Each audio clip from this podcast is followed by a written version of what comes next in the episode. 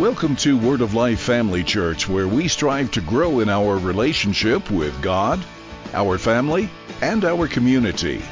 We believe it's no accident you're listening today, and we pray you'll hear something to strengthen, encourage, and inspire you to fulfill your God-given destiny. Now let's get to the message, which is already in progress. If you have that, you can follow along with me. I'm going to share uh, some things, and I had to apo- I have to apologize, sort of, um, because I had every intention to um, that last week was going to be our last installment of the series that we've been over the last few weeks. And uh, how many know that you can have a plan, and God has a plan, and we should always submit to His plan. And uh, and so I've decided to do that.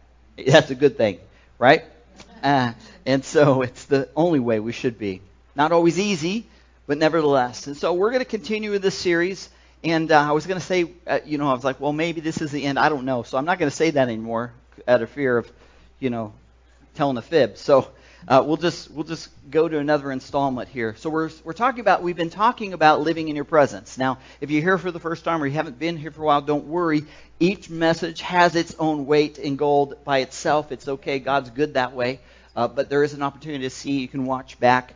Um, we do have an online Welcome eCampus. We thank you so much for that. And uh, we also have a podcast, all of that. So you can you can listen to that and see that. So you can go back, and I would encourage you to do that. But don't worry, you're not going to miss anything, because today we're going to be talking about His praise. How many love praise? Right? How many love to be praised? I mean, let's be honest. Right? I mean, we don't run a race and be like, oh, I don't want anyone to notice that I won. Right?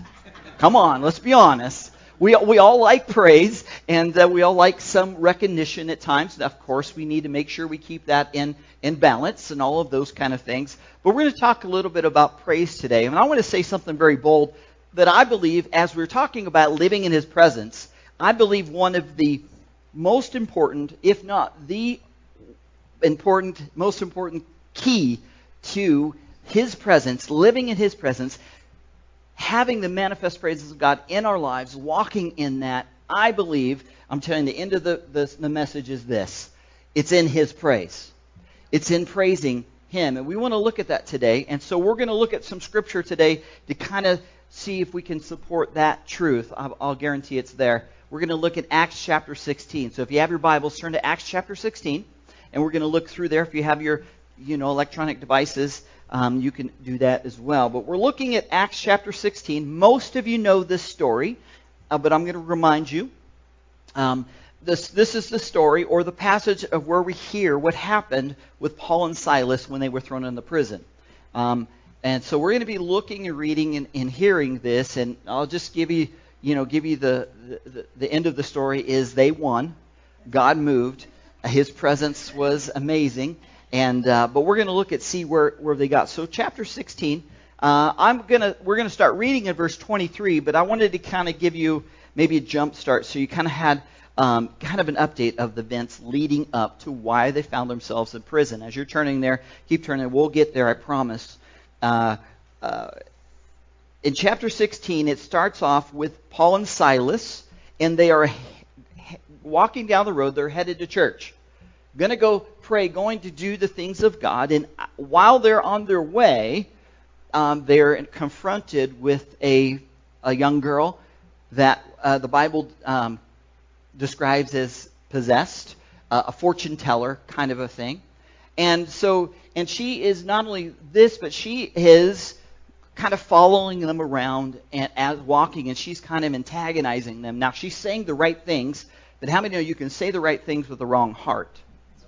And, and this is what she's doing. She's like, yeah, they're so great. You know, this is not what she said. This is just my cliff notes of how she said it. They're great. They're mighty. Yeah, all of this. But they didn't really, she wasn't really sincere. She was just trying to draw attention, period.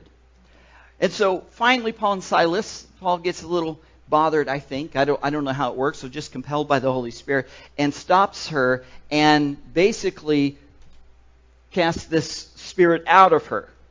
And so now she's free. Now I want to remind you of something. The Bible says that, that it's the spirit that was in her. It wasn't her. It was the spirit in her.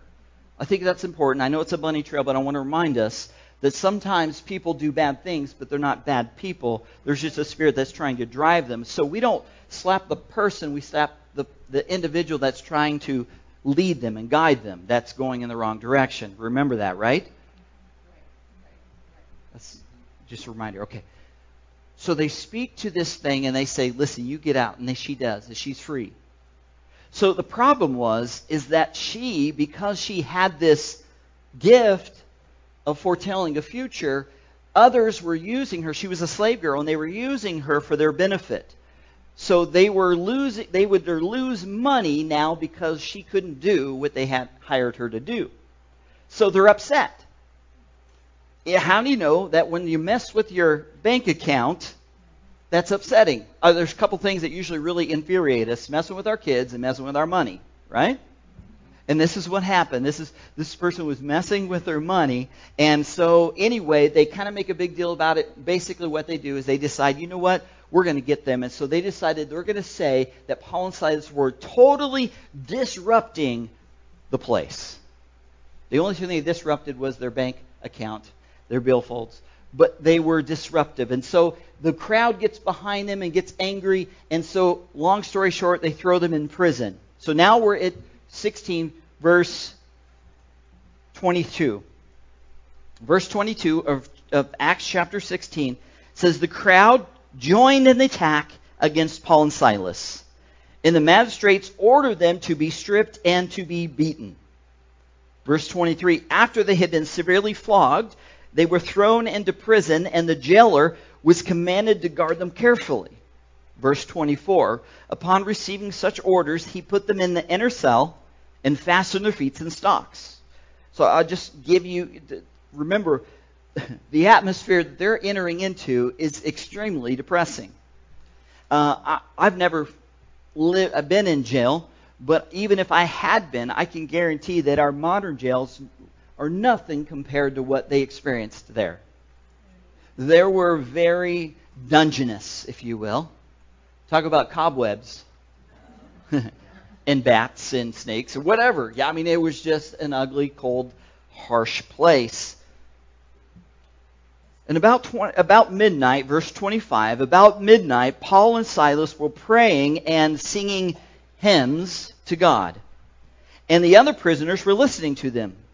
And suddenly there was a violent earthquake that that that the foundations of the prison were shaken, and at once all prison doors flew open, and everybody's chains came loose. Praise God. Now I think you're starting to connect the dots here to see the prison was horrendous. The people, Paul and Silas, were in pain. They were in a desperate situation. Their bodies had been beaten, probably bloody, for sure sore. You know, if I, you know, rake the yard too long, I'm sore. I can't imagine being beat. And here they are, finding themselves beaten, thrown in prison, falsely accused, I might add, because they honestly didn't do anything wrong except for do the things of, of the will of God. Anyone ever felt that way before? Where you're going to God, you're doing the things, and all of a sudden it seems like, man, you just get blindsided. You just get hit, impacted from the things of, of the enemy. And this is where they found themselves. What what and, and, and as they do this, now this is the thing, while they're doing this, feeling this way, somehow, some way, we know by the Holy Spirit, but the reminder of that they begin to kick into a praise and worship set in the middle of prison. Now, I don't know about you, but that's pretty miraculous. Because I've never been beaten. I've not been thrown in prison. I've not been spat. I haven't been chained to a wall. Haven't done any of those things. And yet, I have found myself in a place where I didn't feel like, oh, woe is me, I don't want to worship or praise. But somehow, they found within them an opportunity. The end of the story is that suddenly, somebody say suddenly, suddenly. There, there was an earthquake, and it shook the prison doors. The doors flung open, and the bonds that held them no longer held them. The gates that stopped them from getting out were no longer stopping them. Not only for them, but all who were listening. Now I want to talk about that for a minute. Imagine that for a second. Because it's one thing to say, okay, I'm going to worship God, but understand that they're in the middle of a jail cell with others. How strange would that have felt? How strange would that would have seemed? I'm sure that wasn't the normal playlist in the dungeon, praising God. Right? But yet they they they listened. It says they were listening. I, I say this because, listen, in the world we're going to go, and we've been we've been so beautifully blessed. As Brian mentioned, we can remember all, all the, the creation that God is, and, and the fact that we're able to get up and we can have a church to come to, all of these things, all of these blessings, and and but also understand that sometimes we feel imprisoned by some of the things of this world. Sometimes it's, it, it's you know, I've said last week, a lot of things come from either the enemy or our flesh. Uh, and and we, we can see this combat that happens. But but here they find themselves in a place where they begin to sing praises. Now I want you to notice something that's interesting. They didn't praise God because of where they were. And they weren't asking God, hey, can you show up so we can praise you? You notice that what they did is they began to pray and sing hymns to him. And it was in that that the doors began to fly open. See, this is the truth. Through praise, not only were their hearts encouraged, but the manifest presence shake, shook that jail cell. And so I, I, I want you to remind yourself that this thing. Now, God says this. We I mentioned this this morning already. In Psalms chapter twenty-two, verse three, this is where we get the verse, God inhabits the praises of his people. I want you to see that this is, this story, this, this passage, this inside track of what happened with Paul and Silas is the testimony of what God spoke about that truth in Psalms. That's, it's lived out right here.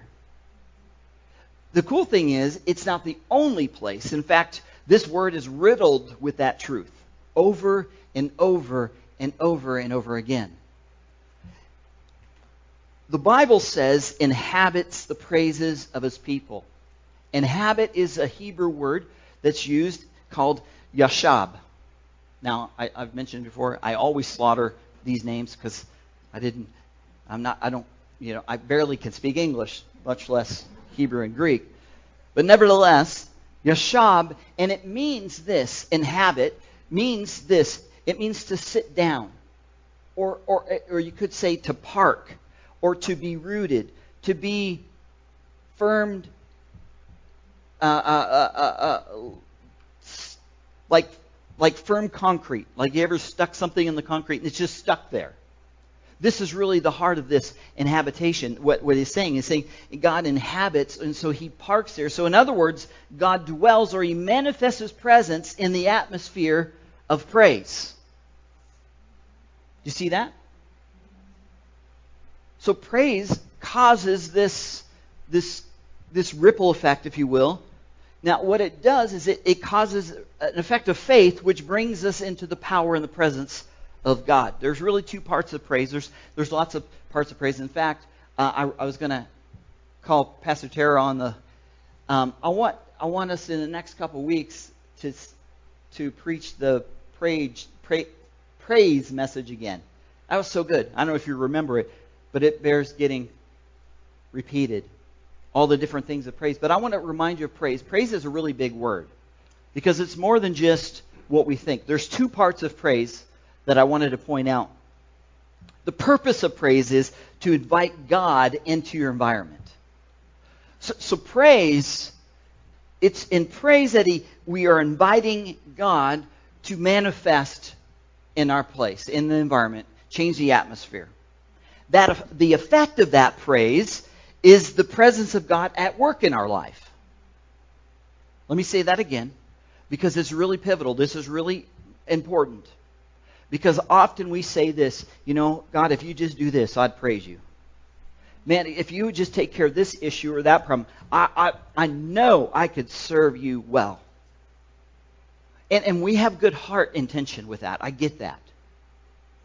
But understand that according to the Word, according to what God is trying to reveal, He's saying that it takes praise first, and the effect of that praise is God working in our life. Do you see that?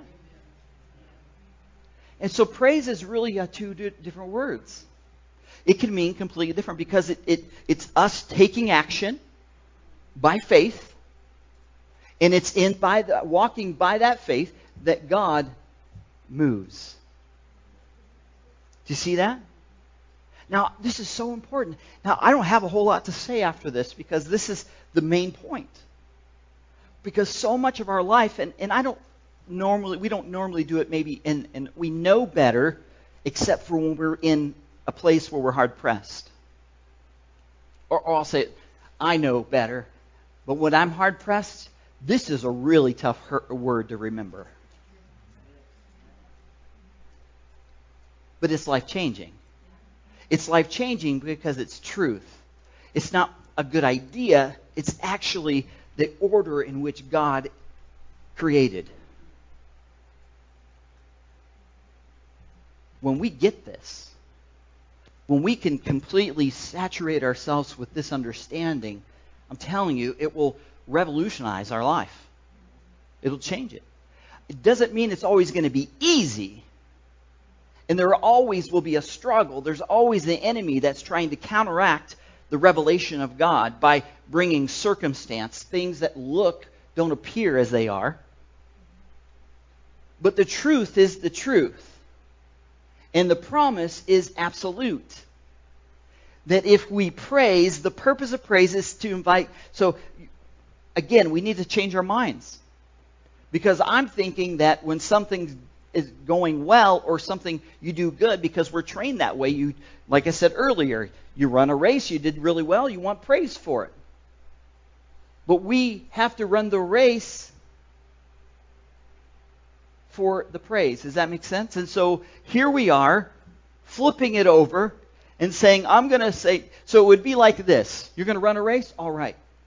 And after you're at the starting gate, and all of a sudden, everybody that was there to cheer you on is congratulating you on your well your well-ran race.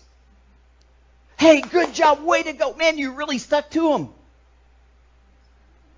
Right, well, I didn't run it yet. Now, it's I'm telling you, it's backwards. But see, God is right.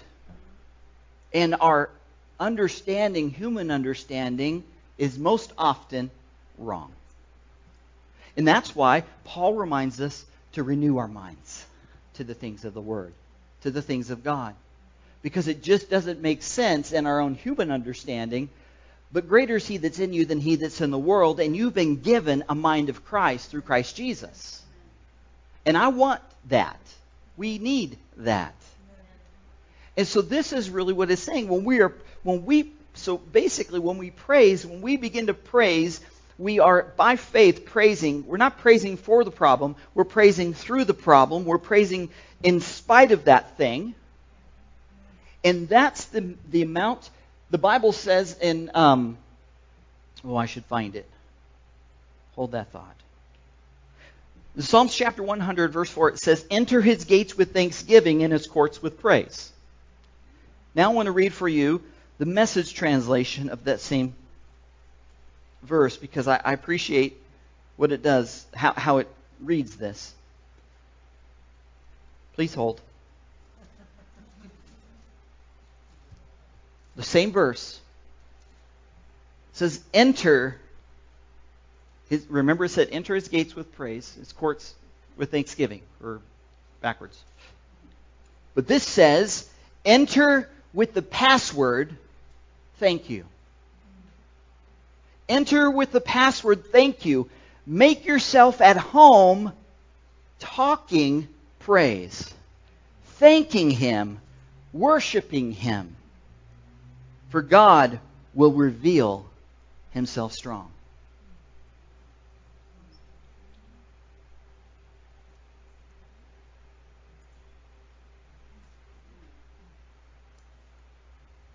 And so I said, praise is a pivotal word. It's, it's life-changing. And for me, this rocked my world. And I believe it, God wants to rock your world in a very great way. He wants to flip some things over. But he flips these over so that we see the real truth. And he promises that he's there in the middle of it.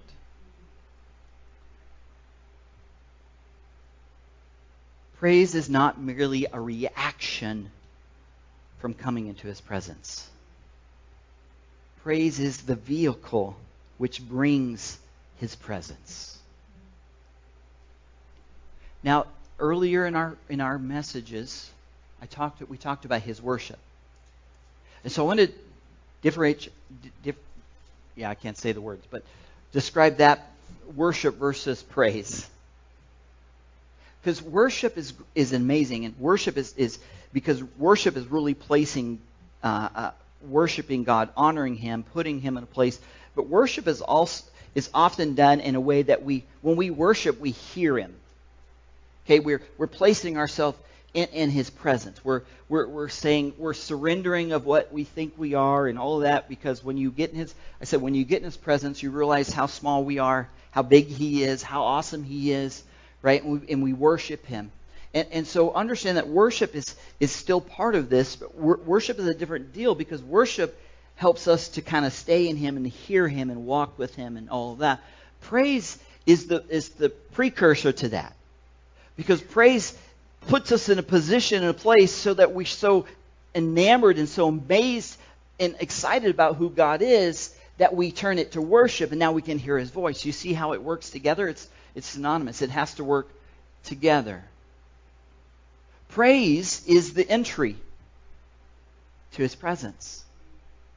It's the vehicle. When we praise God, we agree, when we're praising, we're agreeing that He already has the answer. That we don't. When we praise, we are saying the one who created heaven and earth, the one that created me, the one that created all things, knows more than I do. That's what it, what it's saying. It's a surrender. It's a sacrifice. In fact, Scripture says, bring the sacrifice of praise. Sometimes it's more of a sacrifice than others. I can say this, as you continue to mature and walk in it and, and, and navigate through this process and, and mature in it, it becomes less of a sacrifice. It becomes a little more automatic. But if you ever think you're just going to make it there all of the time, no, no, no. It becomes easier at times, but then the enemy will sometimes use another angle, all those kind of things. He's a punk. He's not going to give up. He's lost. But he's not going to give up.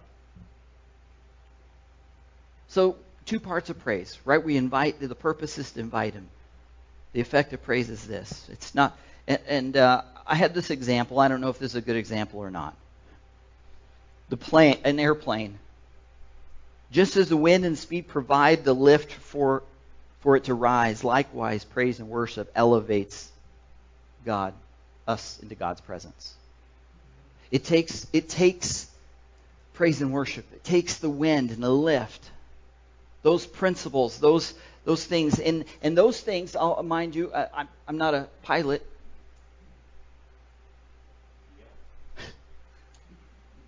But I will remind you this: that what I do know is that this process, this this um, law of physics, defies the law of gravity. And so what I'm saying is that maybe there's a law of this world of how things work, but God always defies the law of this world. Hallelujah. He overcomes it. Yes. Yes. And praise and worship is that answer. It's not the only answer, but it's sure a big one. Much of uh, our challenge and our issues and things aren't about the news, it's about how we respond to that news. that places us in in position where we begin to spiral. So if we place ourselves, reminding ourselves of this principle of praise, this purpose of praise, and the ripple effect that comes with praise, it will help squash those times when the enemy sneaks in and steals, kills, and destroys our joy, our peace, or those kinds of things. So I have five things I want to, to, to list today. So we know that praise initiates God's presence and his power. So there's five things I'm going to bring up, and then we're going to close early. In Jesus' name. Some of you have been here too long. You know better. I said that praise initiates God's presence and his power. What's it bring? What's it initiate? What does it unleash? There's five things we're going to look at. It's based on what we see from the story of Paul and Silas. Number one, the first thing is, if you have your hand out, it's really easy. The answer's at the bottom if you fall asleep during it. Number one, God's presence. God's presence brings joy. God's presence brings joy. David, some of you know David, he was a worshiper. He was a praiser. And much of Psalms, not all, but much of Psalms, he wrote these Psalms, and he began to worship God in challenge, challenging times. In fact, the majority of the, the Psalms that he wrote, he wrote while he was hard-pressed, while he was facing enemies and challenges. But if you notice, some of them, you would never think that. You would never find that in the beginning. For instance, in Psalms chapter one hundred, it's not on the screen, you'll have to just write it down. Psalms one hundred says, "Shout for joy to the Lord, all the earth. Worship the Lord with gladness. Come before him with joyful songs. Know that the Lord is God, who has made us, and we are his, and we are his people and his pasture. Enter his gates with thanksgiving and his courts with praise. Give praise to him, thanks to him, for he is good, and his love endures forever." Do you know he wrote this while he was being chased down to be murdered?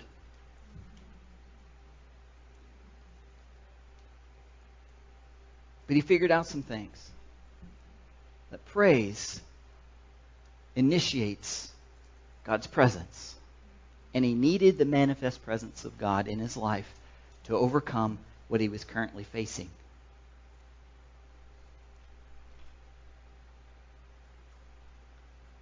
I'll read you another. "Come, let us sing for joy to the Lord. Let us shout aloud to the rock of our salvation. Let us come before him with thanksgiving, extol, ex, extol him with music and song." Again, he was being chased. Psalms chapter sixteen, verse eleven says this. This is on your screen. It says, "If you have made known to me the path of life, you will find me with joy in your presence, with eternal pleasures at your right hand. The joy of the Lord is our strength." We need, we need God's strength. We need his strength. We need his strength to resist the enemy. We need his strength to resist our flesh. We need the, we need the strength of God to resist the circumstances that are around us, the things that don't line up in the natural with what we know is to be right and wrong. We need, we need the God, the strength of God to heal, to be restored. And it comes through his presence. And his presence is initiated through praise, and it brings us joy. Number two is that God's presence gives us rest. The presence of God brings rest. Doesn't mean we sit on the bench and just cower. The real meaning of rest in this way is really powerful, actually.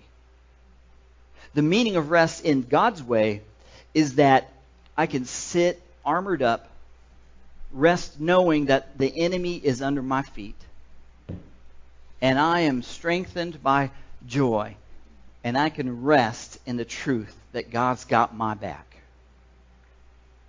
That's powerful. Matthew chapter eleven, verse twenty-eight and thirty says it this way. "Come to me, who all who are weary and burdened, and I'll give you rest.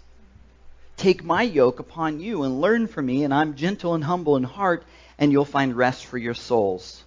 For my yoke is easy, and my burden is light. I need light burdens.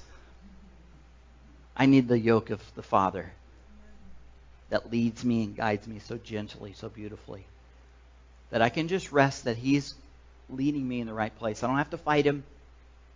I can rest in him. And number three, God's presence brings peace. The presence of God, the manifest presence, being in his presence brings peace. Mark chapter four, verse thirty-five. That day, when the evening came, he said to his disciples, "Let us go over to the other side." Now, at first you're like, I don't understand what this means. But remember, the context is they're getting ready to go over the other side, but there's a great storm that's rising up while they're going there. And see, God already declared they're getting to the other side. God already declared that we get to the other side. When I'm in his presence, even when the winds and the waves arise, tossing the boat to and fro. Jesus' example is he's hanging out in the same boat that the disciples are hanging out, that's being tipped, probably taking on water at times. And you know what he's doing? Sleeping.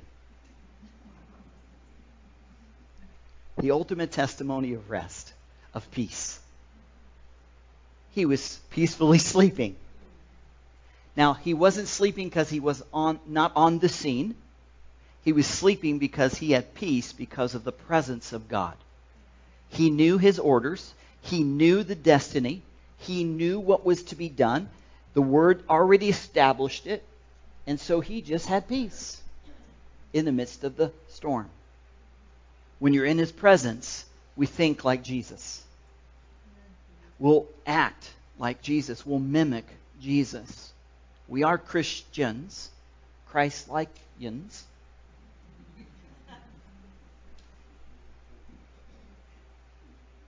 He brings peace. Number four, God's pre- presence brings blessing. Sometimes we have a hard time with the blessing part because we're not worthy, we don't receive, and I, there's lots of teachings of place, blessings, and probably could be wrong teachings or, or teachings. Sorry, Oklahoma coming out at me. There, there's, there's been, let me say it this way, there's probably been false understandings more than there's been false teachings. But nevertheless, blessings are something that God wants us to have. He doesn't want us to seek him for the blessing. But he promises that we seek him will receive blessing. Last week I, we, we, we brought the scripture that says that he's a rewarder of those who diligently seek him. It says to seek first his kingdom and his righteousness, and all of these things will be given to you as well, the blessings. So we can receive the blessings in his presence. Please don't misunderstand. We don't seek the blessings to be in his presence. We go to the Father, and that's the result of seeking the Father, is the blessing. In Psalms chapter sixty-five, verse four, it says, "Blessed are those who choose and bring near to live in your courts. We are filled with good things of your house, of your holy temple." What's it saying? It's saying when we come, he just begins to fill us up. We're blessed. Don't push it away. Receive it. Don't get prideful because of it, but accept it. Receive it. And in fact, let it overflow out of you so that you can minister out of that overflow. So that you can use the blessing of God and what he's done in your life in whatever avenue. And blessings are funny because blessings in reality, it, it has less to do with the actual blessing and more the measurement of the blessing. In other words, um, you know, I, I've, I'm really blessed that we're able to live in this house. It's, it's an awesome, amazing house. We don't own our own home, and sometimes you get kind of, oh man, I don't have my own home, and equity and yada, yada, all of that stuff. And then you remember that when I was in in Mexico one time, I was ministering, and they were really proud of their cardboard box. Because the other guy, their other family, they didn't have one. So so blessing is is the measure of blessing is not about the thing, it's about the heart behind the blessing. Now the cool thing is God doesn't want us to be in cardboard boxes, but if we are, he's with us in that. And if we keep our heart right, we'll celebrate. That's the best cardboard box ever. Paul says it this way. He says, I've learned to be content in all things, having more than enough or being in lack. That's really abiding in his blessing. That's really abiding in his blessing. But that only happens if we stay in his presence. And we get there by praising him. The fifth thing, this is a little bit longer, so I'll talk faster. The fifth thing is that God's presence brings power. Somebody say power. Power. I like power. Uh, this week, uh, John, he we had a couple of trees that needed to get knocked down, uh, and because they were they were dead. You know what's cool about it? He brought his power saw, chainsaw. It was cool. I was like, yeah, I like that thing. That's pretty amazing. Cuts through that thing like butter. I like power. I like power because when it gets when it gets really, really cold around here, I like that I can turn on the power and I have heat. Praise God. We like power. But in the context of, of God, we think that power should be shunned or shouldn't be held, just as like blessings. But God uses his power in us. That's the Holy Spirit that he puts in us because he wants us to dwell in it, walk in it, use it, apply it. He doesn't want us to use the hand tools when there's the power tools.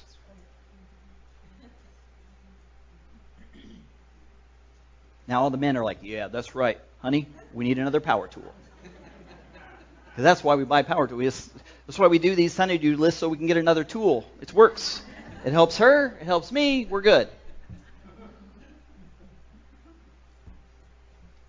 Power is good, and we, we should want it. Now, power, if we receive it in the wrong way for and, and let it move to pride, that's where we find our place in the wrong place. And that's what happened to Lucifer. We talked about that in the past. So I want to talk about power, talk about what power brings. What the power is that God brings is he, the power that he protects and gives us security. See, when we receive his power, we receive the security of the protector. Now, I, I think you'll probably see all of these work together. All of the four work with the fifth and vice versa. Psalms chapter ninety-one. Most of us know this scripture. I'm going to start reading from verse nine. Psalms ninety-one says, If you make the Most High your dwelling, even the Lord, who is my refuge, when no harm will befall you, no disaster will come near your tent. For he will con- command his angels concerning you to guard you in all your ways. His presence brings power of protection and security. It goes on to say that you will lift your hands so that you will not strike your foot against a stone. You will tread upon the lion and the cobra. You will trample the, the great lion and the serpent. Because he loves me, says the Lord, I will rescue him. I will protect him if he acknowledges my name. By the way, that word acknowledge is a root word of praise. God's so cool.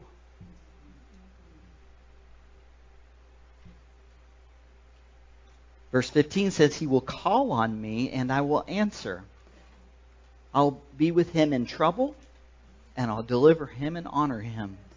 With long life will I satisfy him and show him my salvation. God's power brings protection and security. It brings dominion over the environment.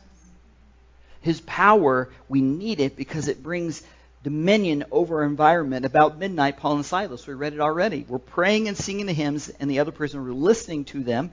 And all of a sudden, somebody say all of a sudden. I'm ready for all of a suddens in our, my life. How about you? All of a sudden, the the the the the, the prison, the foundations begin to shake. The prison doors flew open. That's pretty powerful.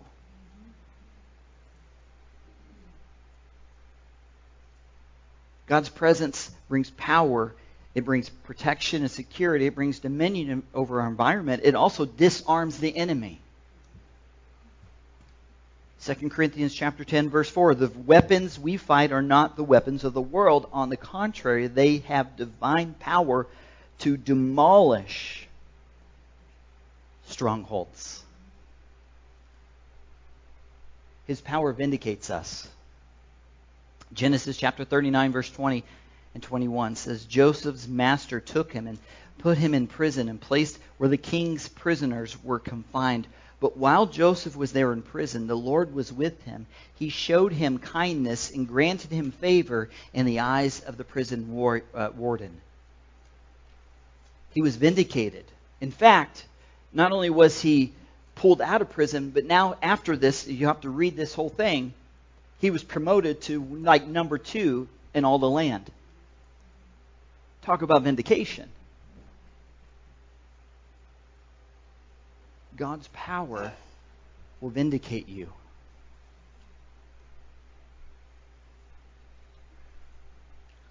We're going to close here. I'm going to ask you to bow your heads. Because this is what the Holy Spirit, I sensed the Holy Spirit saying, was that some of us, at some point, at some time, we try to vindicate on our own measure, on our own right. And we see times in our life when we, we recognize injustices that have been done.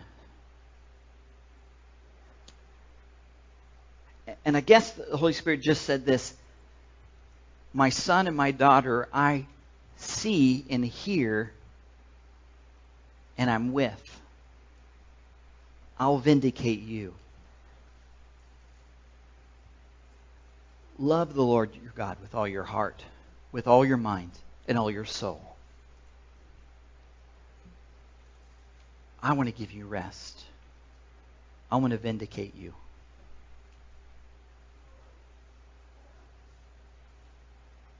Father, I pray today, as we praise you, which we think is totally backwards in our own mind. That if I need you, I'm going to praise you. If, if I don't need you, I'm going to praise you. That I'll praise you at all times. And that those times when I'm hard-pressed, I will decide to praise you because I need your wind. We need your lift so we can be elevated above that circumstance.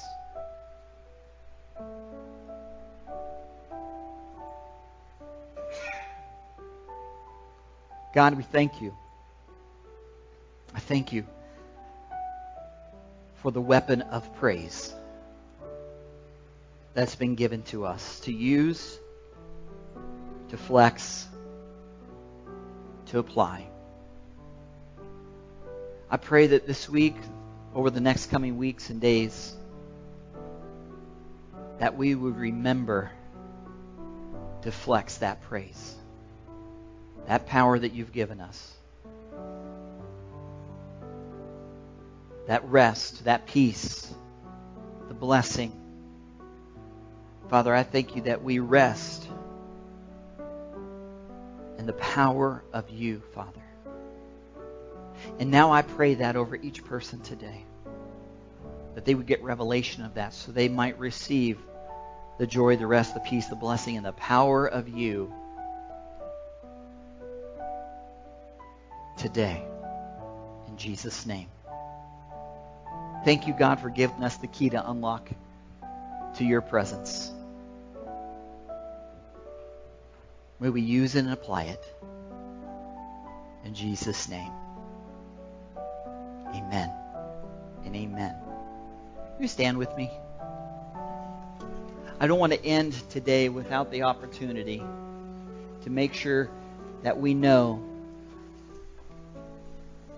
that God did all of this, provided all of these things for the believer, so that we could be overcomers in Christ. The catch is it has to come in Christ.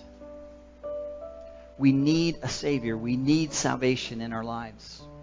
And the Bible says that he lived and he, and he, and he walked this world, and he took the punishment that we should have as humans received, but rather he took it on himself, lived blameless, sinless, gave his life so that we could have connection back with our Father. So when he gave his life, it sealed the deal. It conquered death and destruction, sin and death. And then he rose again, so that not only can we have salvation, eternal life, but we could also have a life more abundant here on earth. That we could walk through these things here right now. That they're not just promised for the sweet by and by, but they're also available for the here and now. But we need to receive Jesus. So I'm going to ask you to bow your heads. And if you've not invited Christ into your life, it's it's so simple. It's so beautiful. God made it easy in that he said, if you will believe in your heart, confess with your mouth. There's not a specific kind of confession. Just to believe that, yes, I can't do it my, alone. I need you.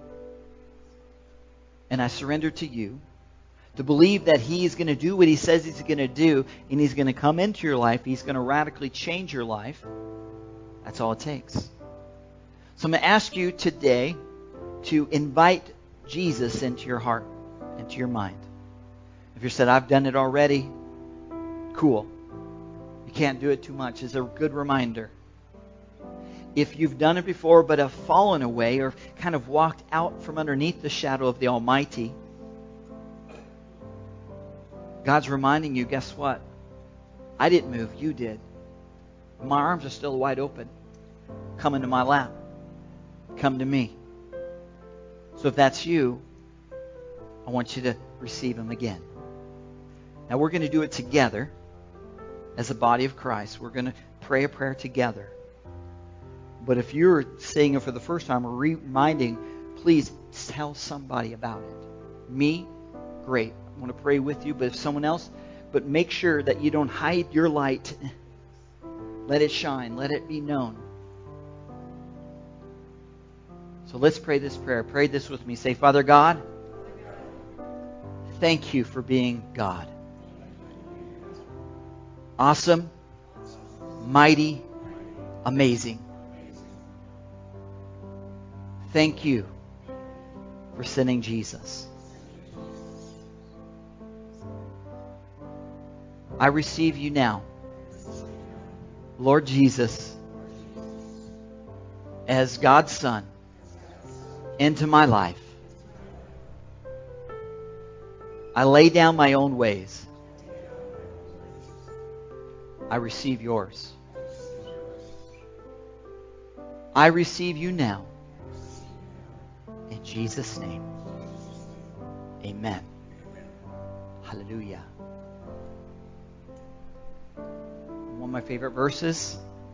The Bible says that one, just one. Just one. Just one. Even if just one says yes to him. And it's cool because it's not like they have to, yeah, yeah, I did it.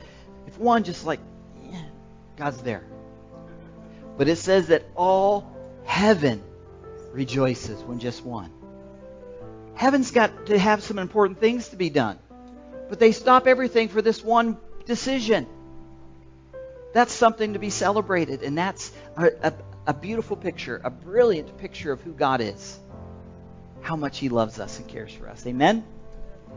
That's worth sh- shouting about. That's worth celebrating about.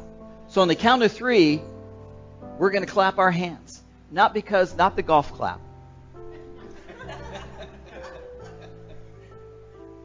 There's not much golf clapping in my golf game.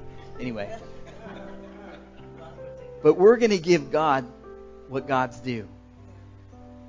And maybe, just maybe, in that moment, right now, that you begin to praise, and by faith, by instruction, I believe, as we've been talking about, that will unleash the manifestation of whatever you need in your life will happen in this moment, in this time. Do you believe it? It's God's word. I could re-preach it if you want, so we get it again. We'll stay for another... We'll, we'll do a second service. No, I'm kidding. On a count of three, let's begin to praise him. Hey, Brian, would you do me a favor? Will you get on the drums and let's disrupt a little? He's got to go get his sweats or what? What? Oh, he's, I thought he was going to go change. Because I, I don't want it to just be this... Oh, that was a good way to end. I want it to radically shake the foundations of every prison door, every every every stronghold that's trying to hold. Let's just activate what we just learned today. Amen? By faith. You're like, I don't know, Pastor. Just do it by faith. And watch, I promise, watch. God, I might disappoint, but God never does. So on the count of three, are you ready? We're going to praise. You can shout. You can clap. You can scream, but don't scare me. Do whatever you need to do. But really re- let it rise up within you. You ready? One. Come on. You ready? Two. Come on. Come on, online church. I want to hear you from here. Are you ready? Three. Hallelujah! You are awesome! We praise you, God. We worship you, God. You are King. You are Lord. Hallelujah! Hallelujah! Yeah! Jesus!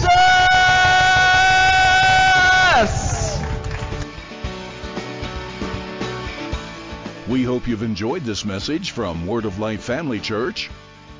If you're ever in the area, please join us for one of our Sunday services at ten a.m. or for Bible study on Wednesday at six thirty p.m. For more information, check out our website at word of life family church dot org or call us at seven one five, three three nine, two two zero seven. Thanks for joining us today, and may the Lord richly bless you.